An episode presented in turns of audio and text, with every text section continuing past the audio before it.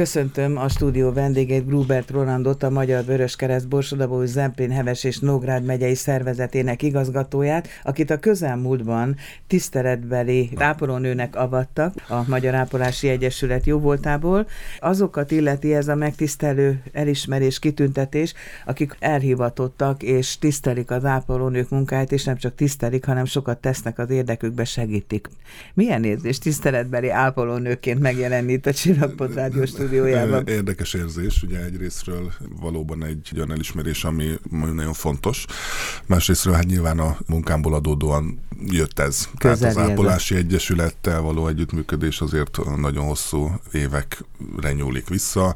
Az, hogy támogatjuk egymás programjait, vagy egymásnak a munkáját, hát nyilván a Vöröskereszt is kapcsolódik ugye az egészségügyhöz az Ápolás Egyesület, meg az ápolókat, meg a egészségügyi szakdolgozókat képviseli, és próbálja őket elismerni. Ugye voltak komoly sikereik, amikor február 19-ét ugye az ápolók napjává nyilvánította a kormányzat, tehát ezek mind olyan fontos dolgok, amelyet lehetett támogatni, mellé lehetett állni, sok közös programot szerveztünk, és hát a Vöröskereszt számára is az ápolási hivatás, vagy a, az egészségügyi pályán betöltött hivatások, azok mind-mind fontosak. Napi teendők része tulajdonképpen Pontosan, majdnem, nagyon majdnem. sok önkéntesünk, munkatársunk és egészségügyi vonal érkezett, vagy a, vagy a Vöröskereszt programjai miatt az első segélynyújtó programokon keresztül ugye kap egy olyan befolyást, nyilván a legjobb értelemben, hogy ő az egészségügy felé fog terelődni. Na jó, de én úgy hangsúlyoztam, mert ezt olvastam ugye a Nacionáléba, hogy azok kapják ezt az elismerést, akik a kötelező feladaton túl segítik, tisztelik, értékelik az ápolók munkáját. Tehát több ez,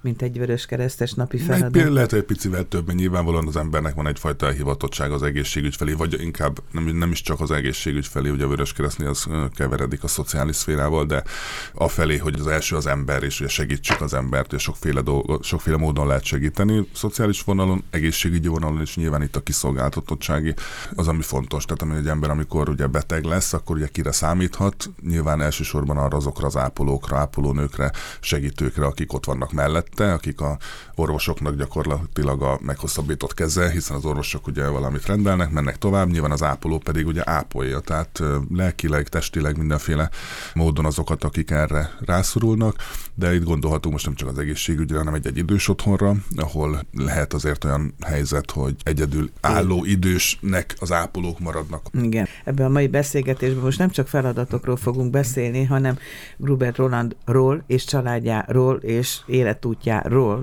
És erről meg az jutott az eszembe, hogy úristen, mikor is volt, amikor ide először hozzám, mint vendég megérkezett, akkor helyezték vissza, vagy hogy mondjam, akkor bízták meg egy helybéri feladattal, mert hogy Budapestről jött ide vissza Miskolcra dolgozni, ugye? Így van, a, ugye 2010-es árvízben. Árvíz utáni Árvíz, árvíz utáni, tehát itt ugye Borsodban ugye az az árvíz, az mindenki emlékszik rá, hogy szokták ugye a Dunai árvizet nevezni az évszázad árvízének, ez jó marketing, de akkor a 2010-es árvíz volt az évezred árvíze, ami ugye ezt a megyét érintette. Én akkor az országos központban időszakban dolgoztam a Vöröskeresztnél, katasztrófa készenléti területtel foglalkoztam, nyilván akkor ugye volt rengeteg feladat, és én akkor jöttem már ide vissza Miskolcra, úgy nagyon sok időt töltöttem itt, ugye hiszen ez a megye volt gyakorlatilag a legérintettebb megye ebben a természeti katasztrófában.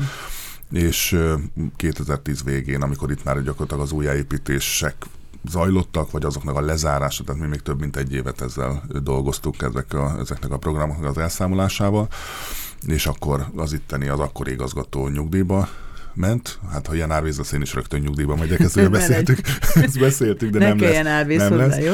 És akkor utána, utána lettem én igazgató, amikor ő nyugdíjba ment. Ugye Miskolci születésű Igen, származású Rubert Roland, és mindig is ilyen nyüzsi volt. A Kirián gimnáziumban érettségizett, és hát ott is a Vörös Keresztes Én ott is önkéntes voltam már, igen, tehát a Vörös Kereszthez ott csatlakoztam, nem tudom, első segényújtó versenyen De valamit ott is kellett csinálni, hogy a pestiek felfigyeljenek és felhívják a Pesti Vörös Keresztet. Igen, nem, a család Budapestre költözött, pont akkor, amikor én leérettségiztem, vagyis hát gondolom így volt ez kiszámolva, és akkor ott helyezkedtem el, tehát nyilván a szervezetet már ismertem, ott is ismertek, és akkor én ott kezdtem, mint munkatárs és dolgozni. aztán az ifjúsági szervezet elnöke lett. Aztán az ifjúsági vöröskezt elnöke lettem egészen 2010-ig, míg vissza nem tértem ide.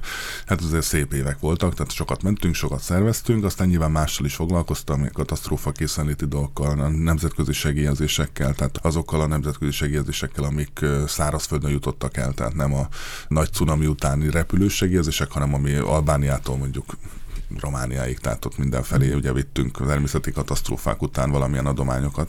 Sok interjút készítettem már önnel, és ezek között az interjú között majdnem mindig megemlítetett a több lábon állása a Vörös Keresztnek. Valóságos kis birodalommá épült. A birodalmat úgy értem, hogy nem csupán Vörös Keresztes feladatokkal foglalkozott, hanem igyekezett stabilizálni a Vörös Kereszt, meg bővíteni a tevékenységet. Igen, tehát a, inkább úgy mondanám, hogy nem csak Vörös Keresztes alapfeladatokat látunk el itt a megyében, tehát ez valóban így van. Eleve ugye egy olyan megyei szervezet volt a Borsodi szervezet, ami plusz feladatokat látott el, tehát ugye itt a hajléktalanellátásra gondolok, és akkor ezekből a feladatokból sok olyan új szolgáltatást valósítottunk meg azért az elmúlt 12 évben, ami nem volt szokványos, tehát bölcsödéket hoztunk létre, ezek ma is működnek. Diósgyőrben, és az Újgyőri főtérnél családi bölcsödék, társnai vállalkozásokat hoztunk létre, aminek ugye az elsődleges célja azért az, hogy a megváltozott munkaképességű személyeknek lehetőséget, munkahelyet biztosítson, nyilván azzal együtt, hogy ennek a vállalkozásnak valamit gyártania kell. Ugye ilyen van kecskefarmunk,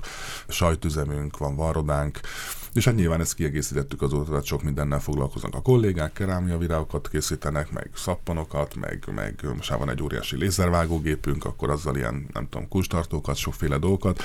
Ezeket elsősorban ugye a véradók kapják ajándékként, és hát nyilván lehet vásárolni is ezekből. Úgyhogy, és ha már fejlődés, meg terjeszkedés, akkor meg kell említeni a klasztert is. Szerintem az országban nem is nagyon van ilyen klaszter, ugye? Ami a... Nem néztünk utána, lehet, hogy nincs.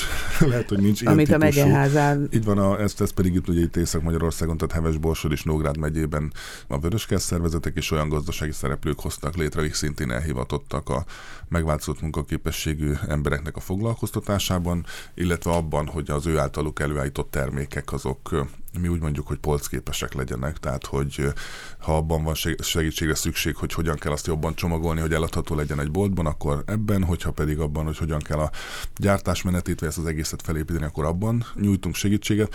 Valóban egy egyedülálló kis szakmai szervezet, kis szakmai közösség ez, és hát vannak is eredményeink, ugye ezt a három megyei önkormányzat is támogatta, egy támogató jogirattal itt Miskolcon a megyeházán úgymond ratifikálta. Így és ha már három megye, akkor ugye ez a három megye a Vöröskeresztes szervezeten belül is önhöz tartozik a Borsot Heves Nógrádi Vöröskeresztes tevékenységet mondom. Ez is egyedi egyébként teljesen, az országban? Teljesen egyedi.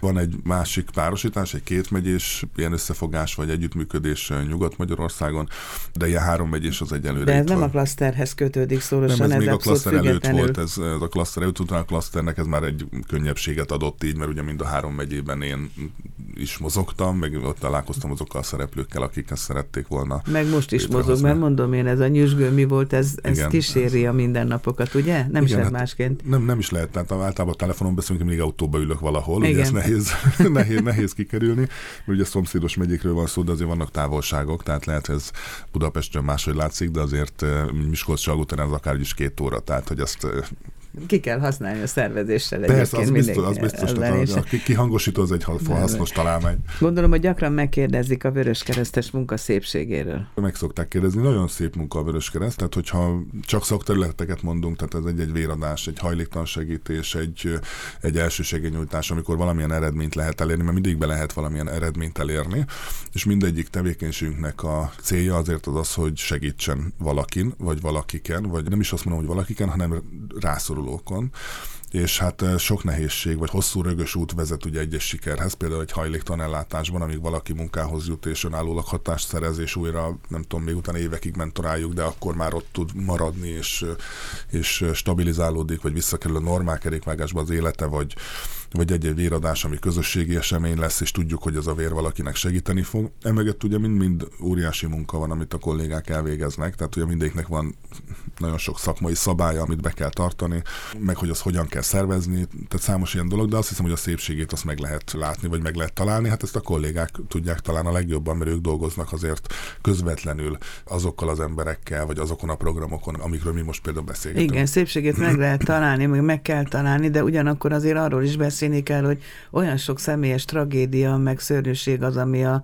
mindennapokba bere-bere kúszik. Most, ami állandosult egy éve, ugye az ukrán Igen. helyzet, és ott kell lenni az élvonalban állandóan. De mondhatnám az egy családot érintő tragédiát is, mert akkor is ott vannak a vörös keresztes igen, aktivák. igen, tehát hogy ezeket a tragédiákat látjuk, azt szoktuk beszélni a sajtóképviselő, hogy mindig hasonlítunk egymásra abba, hogy ahonnan mindenki elmegy, oda mi mindig megyünk. Igen És ez mondjuk például Kárpátán is így volt, vagy Ukrajnában is így volt, hogy aki mondjuk járt Záhonyon át, Kárpátaljára sokan vagyunk, akik jártunk. Tudjuk, hogy ott micsoda tömeg van, hogy az gyakorlatilag Európa kapuja, hány kilométeres kamionsorok. Na most az elmúlt egy évben azért több olyan időpillanat is volt, amikor az egész Záhonyi határállomáson mondjuk a Vöröskezt 11 kamionja volt csak tehát semmilyen forgalom nem volt. Nyilván azóta ez hát nem állt helyre, de hogy javult, tehát van már ugye közlekedés a két ország között, de ezek azért ilyen szívszorító történetek voltak, vagy amikor láttuk, hogy hogy köszönnek el a családapák az anyáktól egy-egy határállomáson, mert ők nem hagyhatták el az országot, tehát azért volt olyan pont, ahol ott mindenki sírta, amikor ezt meglátta, és hát nyilván az emberek ezt hozzászoknak, vagy nem is tudom, megszokják, hogy egy kicsit ugye enyhül ez a fajta feszültség, és mások jönnek, de pont ez a fegyveres konfliktus az, ami, ami egy teljesen új dolog volt, ha bár a Vöröskereszt egy háborús szervezet, tehát elsődleges feladata az volt, amikor megalakult az elsőnyítás, meg az, amit most csináltunk, vagy csinálunk, de miután mi az elmúlt jó pár tíz évben ezt nem gyakoroltuk azért, főleg ebben a hát Jó lenne, hogyha nem is kellene gyakorolni a jövőben is, de hát nem úgy néz ki sajnos. Ahhoz, hogy ez így működjön, az egész vöröskeresztes hálózat, arra külön figyelni kell, és meg kell mondjam, hogy én Grubert Rolandot úgy ismertem meg, hogy mindig derűs. Pedig hát olyan komoly, nehéz munkák várnak önre, és nem csak várnak, hanem ezeket meg is oldja.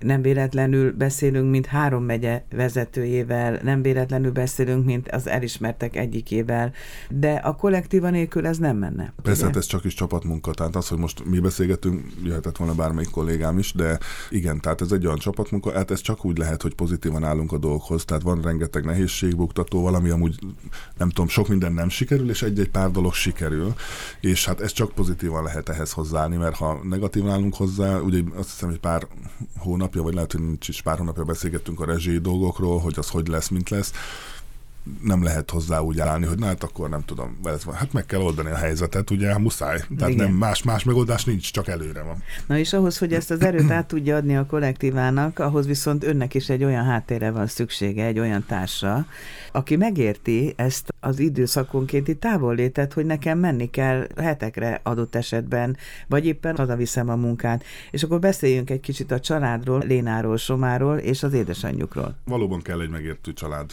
mert anélkül ez nem tud működni. Tehát ugye egyrészt a családi szervezési feladatok sem, tehát ugye nyilván a gyerekek iskola, óvoda, tehát ugye ezt is állandóan szer, meg úszás, meg egyebek, tehát ugye mindent szervezni. Tehát ez egy olyan dolog, ami, de hát nyilván ez egy ilyen édes teher, vagy hogy mondják. Persze. Tehát ugye ez, ez egy fontos. Az, hogy az ember a munkát nem teszi le, az pedig én szerintem vezetőként hozzátartozik a dologhoz. Igen, hogyha, de ez a feleségnek kevésbé édes teher, meg a, kell mondjam. Az lehet, az lehet, de ez viszont hozzátartozik. Tehát ha este nyolckor történik egy olyan dolog, ami nem arról van szó, hogy az hát lejárt a munkaidőm, nem veszem fel a telefont, ugye, vagy nem indulok el, ha el kell indulni.